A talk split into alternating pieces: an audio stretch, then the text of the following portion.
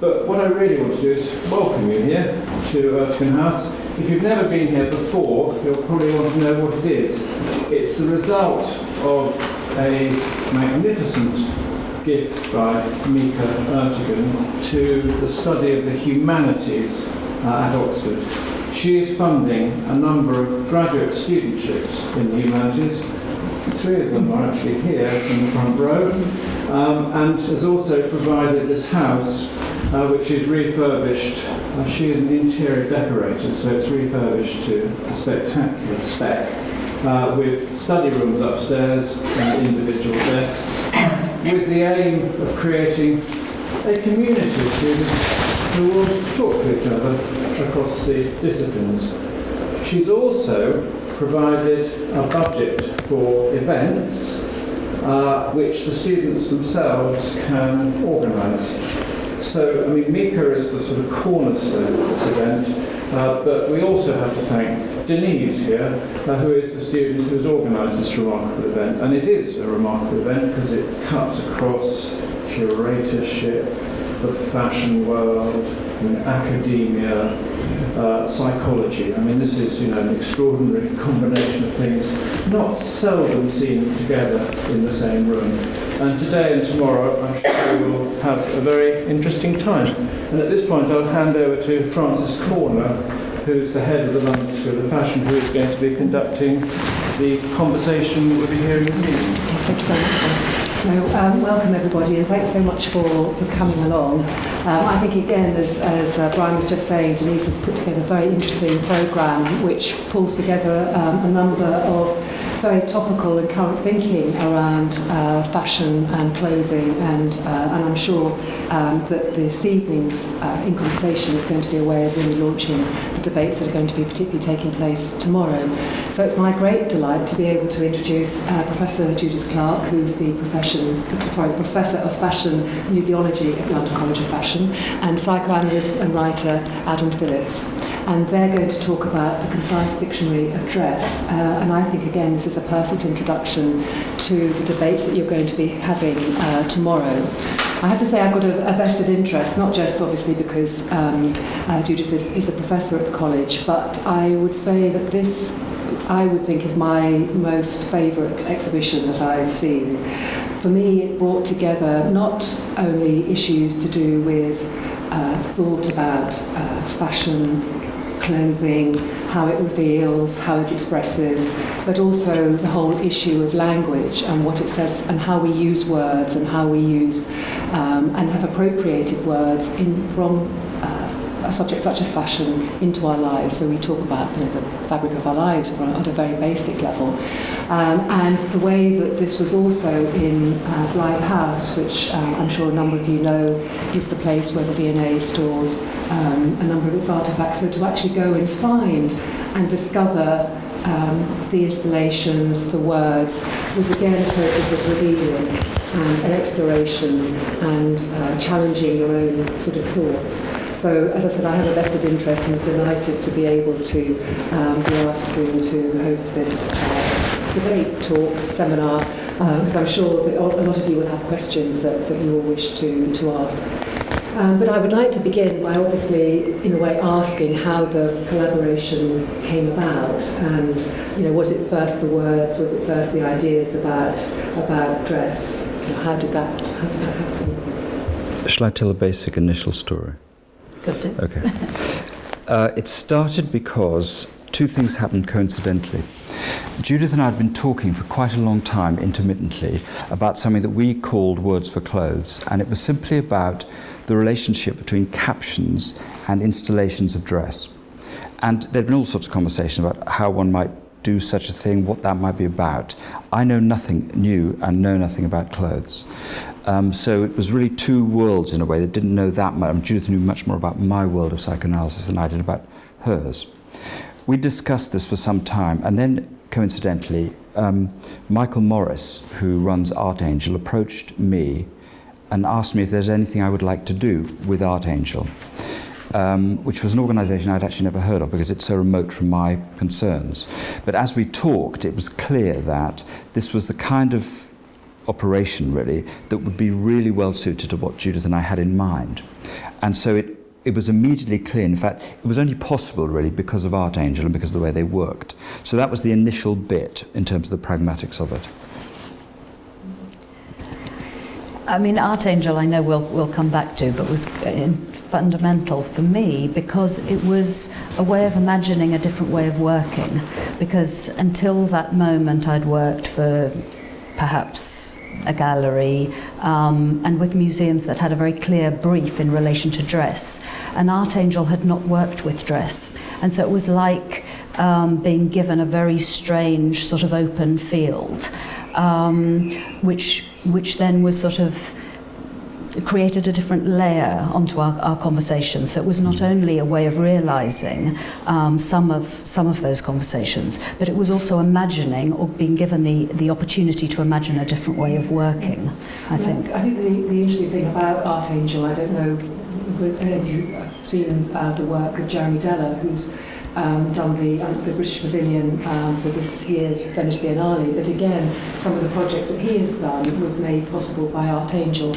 And in a way, what they do is to, to allow certain projects which almost couldn't happen any other way, Mm. apart from their input. Yeah. Mm. Um, and I think they are a very sort of special organisation because Mm. that did allow a debate to take place between you two, but almost within Blythe House, which was an extra element Mm. within the exhibition because it wasn't Yeah. a conventional museum Mm. or gallery space. I mean, they, they take a long time. Yeah.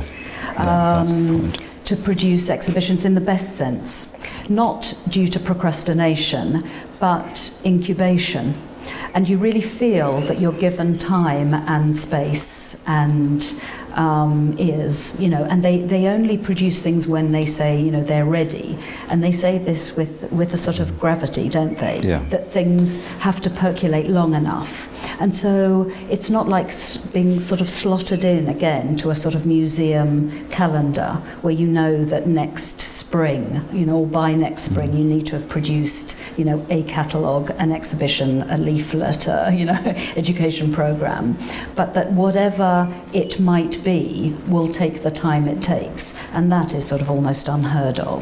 Um, and, and they have um, their own supporters and funding um, that then come into action later. But there's a long time where it was just that Adam, Yeah. myself, and Michael Morris sitting round the table. And the evolution, I mean, it was crucial that it took as long as it took, so it really could evolve, Mm. and there was no pressure for this to come to any conclusion, which meant that in a way it came to a conclusion probably quicker than it might have otherwise done. The other thing that, that, they're very, that Michael is very, very good about is the sense in which the place in which the exhibition is staged as being integral to the exhibition.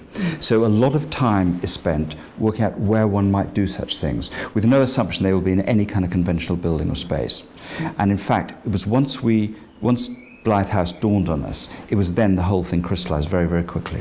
And what about the sort of gestation almost around the, the, the words themselves? I mean, how did, because that was obviously very crucial because there are so many words Yeah. that, that could have been selected and obviously within the book there are extra words Yeah. that's been included that weren't actually within the exhibition. I wonder if you could say a little bit about that debate because obviously they had to work for both of you Mm. You and in the space. Well, we made a list initially that of words um, that had to have a spatial, sartorial, and psychological dimension. And so we made a very long list of words, and, surprisingly long list, where they where they can be interpreted in, in these three three ways. Um, and then seemed to pick out the ones that had a particular resonance. Um, to, to one or, or both of us. But the process was quite interesting because my intention, which in a way couldn't really be an intention in that sense, was to try and produce definitions that prompted Judith to do something that worked for her as an installation. So that I had no visual imagining of any of the objects at all. All I did was I wrote the words insofar as I could to satisfy me with a view to them satisfying her. And so I would produce the definitions and then give them to Judith. And then it would simply be a question of whether they worked for her. And if they did, then there would be an installation we made. And if not, we dropped it. And there could have been a lot more, one way and another, actually. It was quite difficult to, to narrow it down. I wonder whether it's worth showing. I don't know how legible the words are from where you're sitting, but those are the words that were were chosen, um, and with a, with a few added. Um, only only a couple more that where we decided to include a definition that Adam had written, um, but that I had not installed um, in in Blythe House. Um, so just so you have an idea of the of the words. Yes, and also the other thing that was quite important was that all the words, apart possibly from diaphanous, are ordinary words. So these are ordinary words that are in circulation, whereas, of course, the, um, the installations are not, in are not currency. So there was something to do with putting together ordinary words with unordinary objects.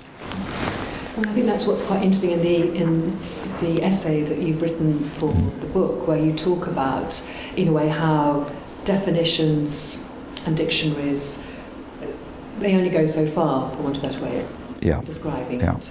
Um, and in a way, what was so interesting was that the word set up all sorts of possibilities Mm.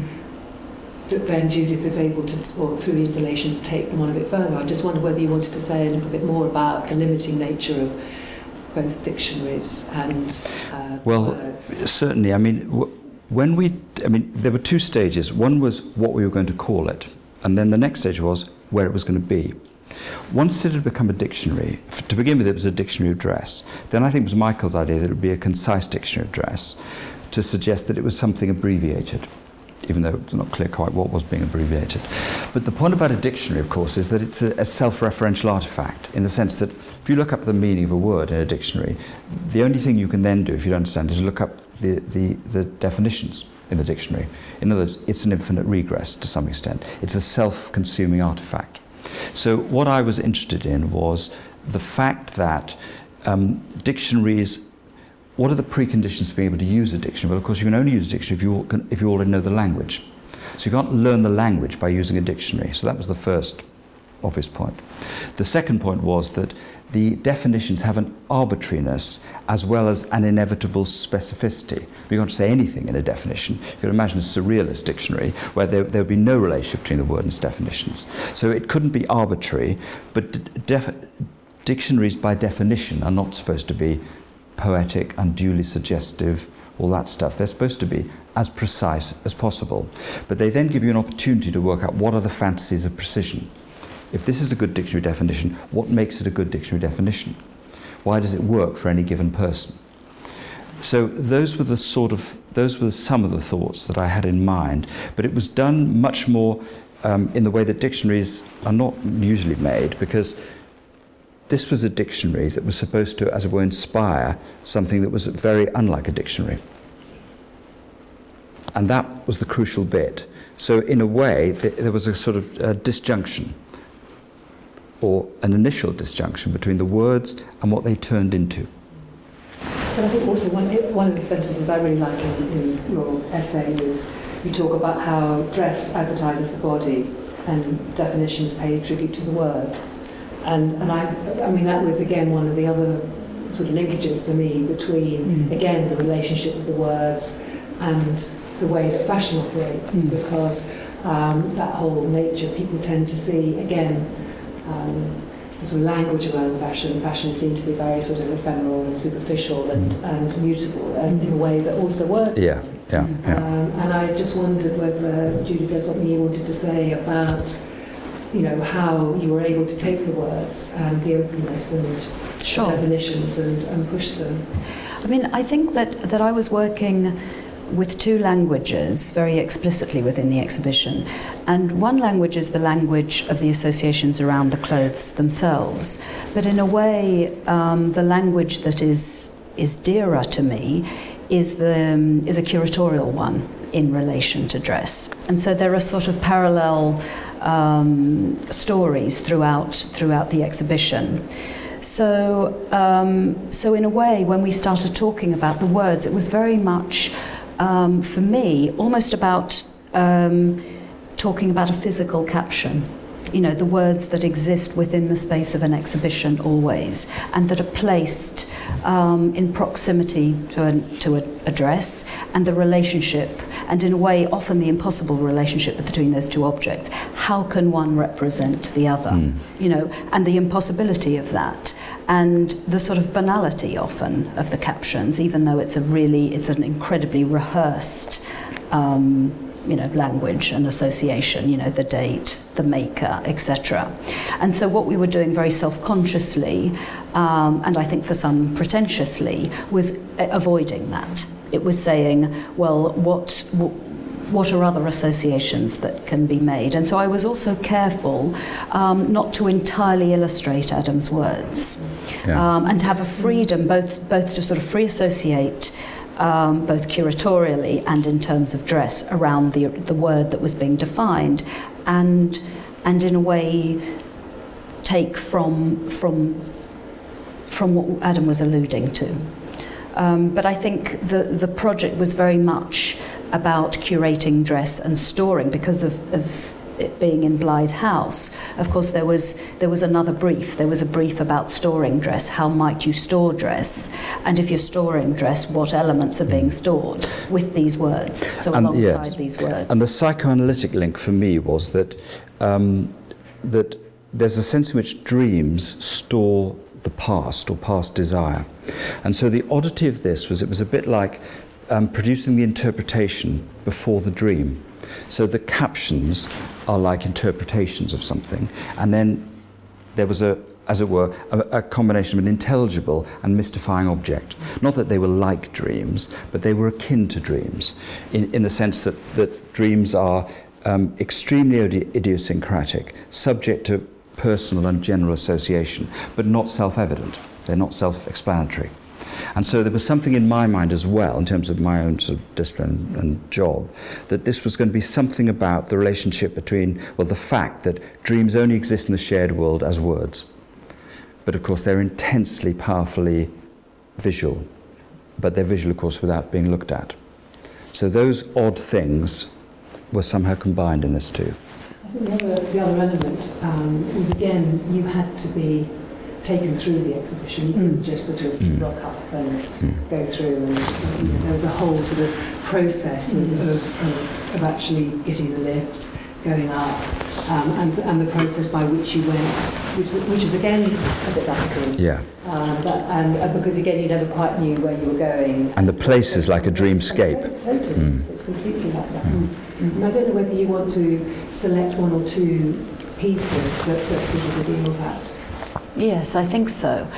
Um, so Blythe House, I know there is a photograph, so you can see the um, this photograph shows how huge this, this storage facility is at Blythe House. It's at West Kensington. Um, it's next door to Olympia, and most people don't know that this vast building next to Olympia is the V&A and the Science Museum storage facility. And it was originally the central sorting office for the post office for the whole of the country. So it had a very interesting genealogy to it as well. um, and and it was chosen uh, both because of the the elusive nature of its scale, so alluding to a sort of almost infinite number of objects from which to choose. Um, even though, of course, objects were brought in, so it wasn't true that the objects were taken from from that archive. Even though the V&A was was used as a very powerful sort of idea within the within the project.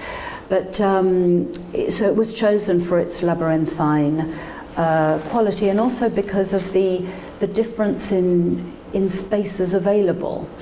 Um, that's actually the the roof um, where you entered the the exhibition and came down, made your way down through through the building, through uh, ten different spaces. So a cupboard, a corridor, a rolling rack, um, into which I place different um, designed installations, um, sometimes blurring. Um, what was perceived to be the holding structure of the archive was sort of falsified in order to, to create a sort of micro in, environment. And as you um, worked towards, that. as you walked towards any of the given objects, you would see hundreds of other objects. that, that were unidentified but were there clearly stored.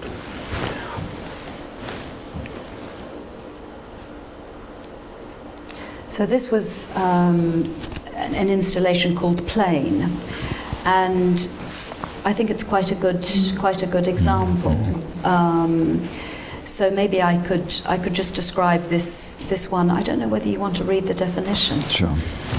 so you get a sense of find both installation and definition. Might take me about 20 minutes to find it. So it was a very short one, as I remember.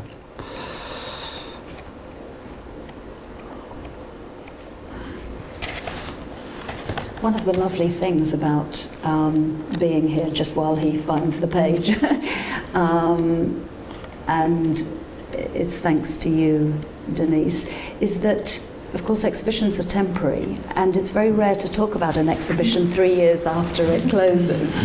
you know, when it opens, you have all the adrenaline of the ideas being so fresh, and we've intentionally not discussed it in the you know in the days leading up to coming here just to see also what what came of, of talking to, to Frances about it after such a long time The definition of plain, which was intentionally brief, was one, nothing special where nothing special intended. Two, hiding to make room.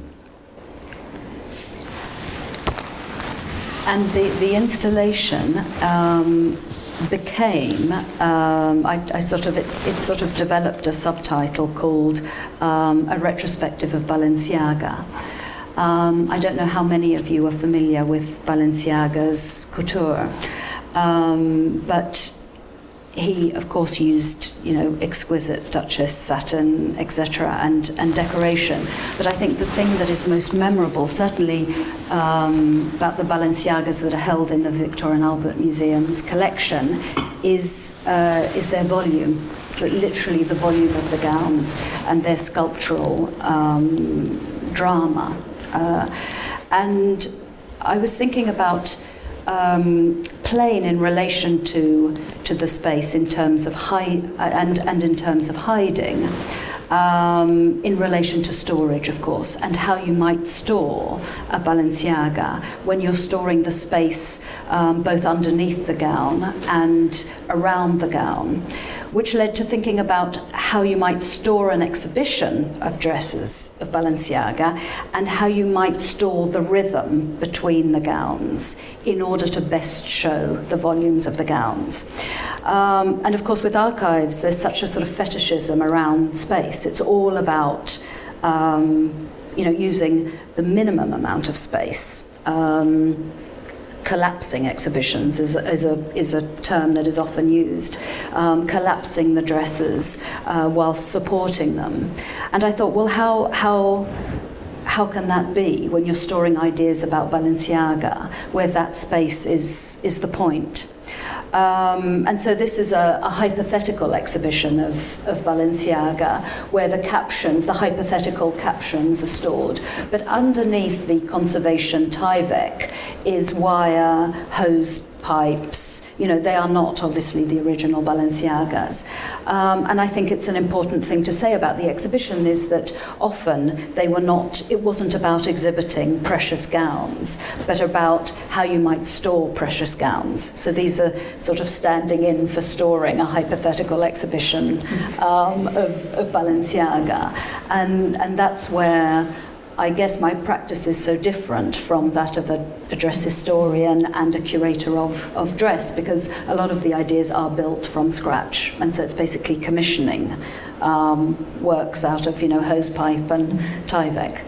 I think the other the other piece also, um, again I can't remember which one it was, but it was the one where you had an impression, Mm. um, and I think that's quite interesting because again of that that relationship of, particularly in exhibitions, the sort of emptiness of clothes, Mm. and, Yeah. and in a way what's so you know making that comment that in a way once you're not wearing them, I mean it's the person that gives life to Yes. Mm-hmm. um, and the impressions mm-hmm. um, that you have through wearing your clothes and mm-hmm. wearing them out in, in some way, which also strikes up some very interesting relationships With language. With language, and, and Yeah. so I just wondered whether there was a, you know, to say something about that whole nature, about how we reveal aspects of ourselves, both through the language that we use, but also the clothes that we wear. Yeah, I mean, I think certainly one of the things we talked about was the way in which um, your clothes were like your personal vocabulary, if you like.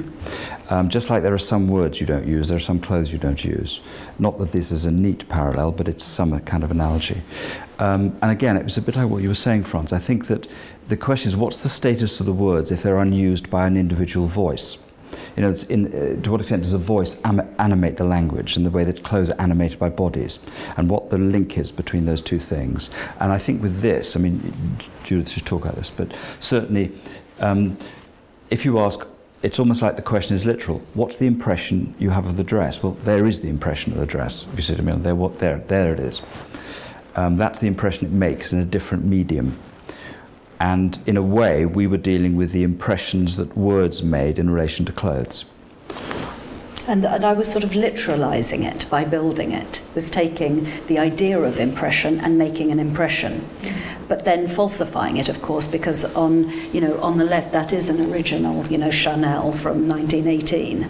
Um, so obviously you couldn't sort of throw that into a sort of, of wax, um, and so there was again, this is um, credit to Artangel um, because the dresses were remade and then cast and then the imprint was made. And so there was a whole sort of invisible um, process between the one and the other in order to make, you know, to make the impression um, and to make the impression curatorially. So every time there was the curatorial answer to the conversation.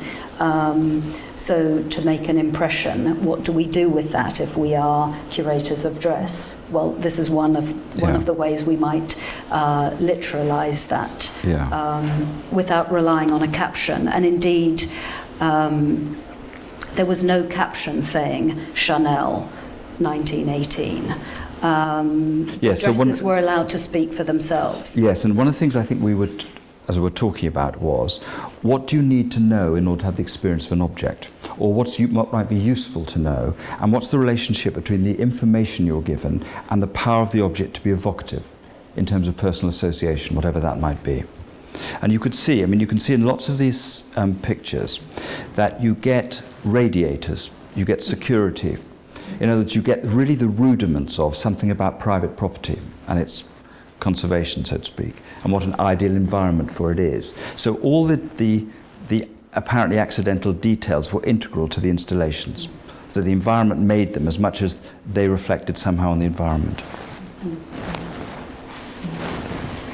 I was going to say the, the other um, uh, element, which obviously links also to the sort of theme of the, the sort of debates that are going to be going on um, tomorrow, is the whole aspect around desire. Because obviously, clothing and fashion not only is it about the desire that's set up to aspire to look like that, but also the desire that we may have or, or may be revealing through the clothes that we wear. You might have, um, obviously, there are designers who will work very explicitly with that, just as much as there are designers who want to suggest issues around sexuality or eroticism through mm. through act, through the idea of the closed body. Mm. So I just wondered again within within this were there those sorts of debates that that took place in the context of the exhibition. And obviously, there's one. Yeah. Tight is, mm. is one that is mm. very sort of explicit in mm. that, but mm. were there others that were more suggestive? Mm. Do you want to go first? Yeah, I mean, I think in a way um, they're they're all as much about it as each other. Yeah. As dress is Yeah. always, you know, either drawing attention to it by a solution or you know by, by revealing or concealing. Um, and so the one where I'll I'll get the image in, in a second. Um, where it was most explicit was the word tight rather than the word open. Um, so it was, um, so it worked in that way. But I, I I think they're all they're all equal. They're all equally um, about that and about boundaries. And again, sort of going back to the curatorial issue, um, touch, for example, is, is fundamental. You know, the boundaries between the visitor and the object are just as charged as between, you know, two bodies. Um, and in by, by concealing, you draw attention to the preciousness of the of the object, and so it's sort of working in a similar way. I, I would Mm. say. Mm, mm, mm. It, it, it made me think, two, I mean, lots of things, but it made me think two things doing this. Um, one was that, and I'm not remotely suggesting these are uh, truths about fashion at all, but these were thoughts that came out of the exhibition. One was that there, there's, as you may know, but there was a Welsh psychoanalyst called Ernest Jones, who in the 30s came up with an idea which he called aphanisis. And aphanisis was the fear of the loss of desire. That Jones's view wasn't simply that desire was a problem, which is of course what Freud was saying, and that, that's evident, but that there was a what Jones took to be a more fundamental fear, which was that there was a fear of losing one's desire altogether. This is not a story about depression. This is a story about the the actual absence of desire. And what then has to be done to the body to sustain its di- desirability? And clothes being something to do with that. Not that that's an explanation, but something to do with that. The other thing it made me think of was the relationship between um, uh, children trying to work out what's going on in their mother's minds. And one of the ways they do this is through interpreting the clothes their mothers wear. As though, how do you find out what's going on in your mother's mind? Well, you see all the things she does. And one of the things she does is she wears clothes. She dresses, and they're saying something. Even if what they're saying is enigmatic, it's grounds for speculation or it's evocative. And just as you know, one inherits the language as a child, one is dressed before one dresses. This is something that is done to one in the first instance, and then gradually, one of the things that's negotiated between mothers and children is who decides which clothes they're going to wear and why. So there's a very fundamental developmental story that everybody can remember or knows is really powerful. The wrangle about clothes. And it seems to me probably the wrangle about clothes goes on forever at some level. Um, and so that my guess is, even though this is an absurd generalization, is that everybody who's interested in this stuff, it must connect with loads of things, but one thing it connects with is um, one's mother's clothes. That's my guess. But certainly thinking about this in relation to Judith's work, that's what I ended up thinking.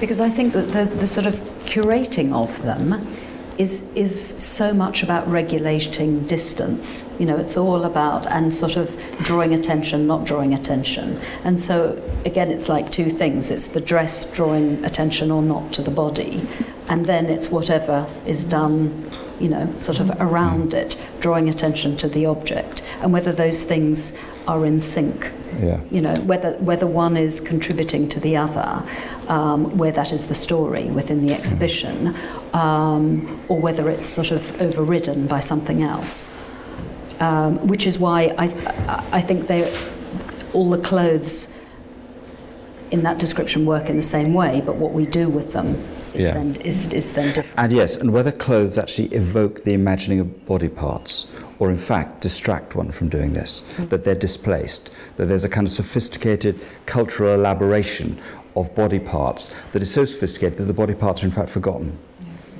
So there's a curious way in which the, you know, the erotic in dress may be the very thing that makes the erotic un, well, forgettable, in some sense. That the clothes become the object of desire.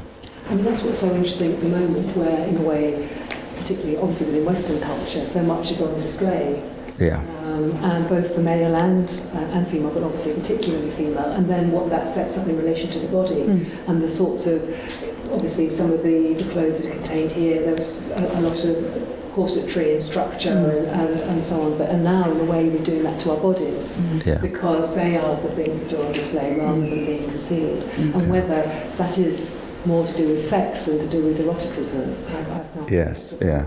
Well, there was, there's a very interesting American analyst called Robert Stoller who did a lot of work with so-called perversions and transsexuals and so on. And his example was, if you go to a nudist beach, very, very quickly you lose interest in the bodies. So the question is, what do you have to do to sustain interest in the bodies? As though somewhere there's the feeling, this thing we've been educated to believe is so insistent, called sexual and romantic desire, might actually be very, very precarious and fragile. So a lot of cultural work has to go into making us feel that we want bodies. both our own and other people's. So that would be one ingredient of this. And what, you know, what, the, what it means to sexualize an object to make it alluring. And what doing that is a way of stopping people doing, if you see what I mean.